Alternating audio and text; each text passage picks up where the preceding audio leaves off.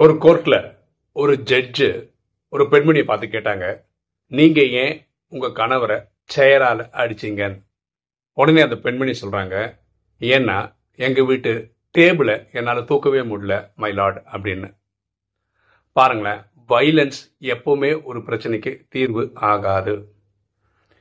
எப்பவுமே இது ஞாபகம் வச்சுக்கோங்களேன் according to law of karma நம்ம எண்ணத்தாலே ஒருத்தருக்கு துக்கம் கொடுத்தோம்னா நமக்கு இருபத்தஞ்சு பர்சன்ட் தண்டனை.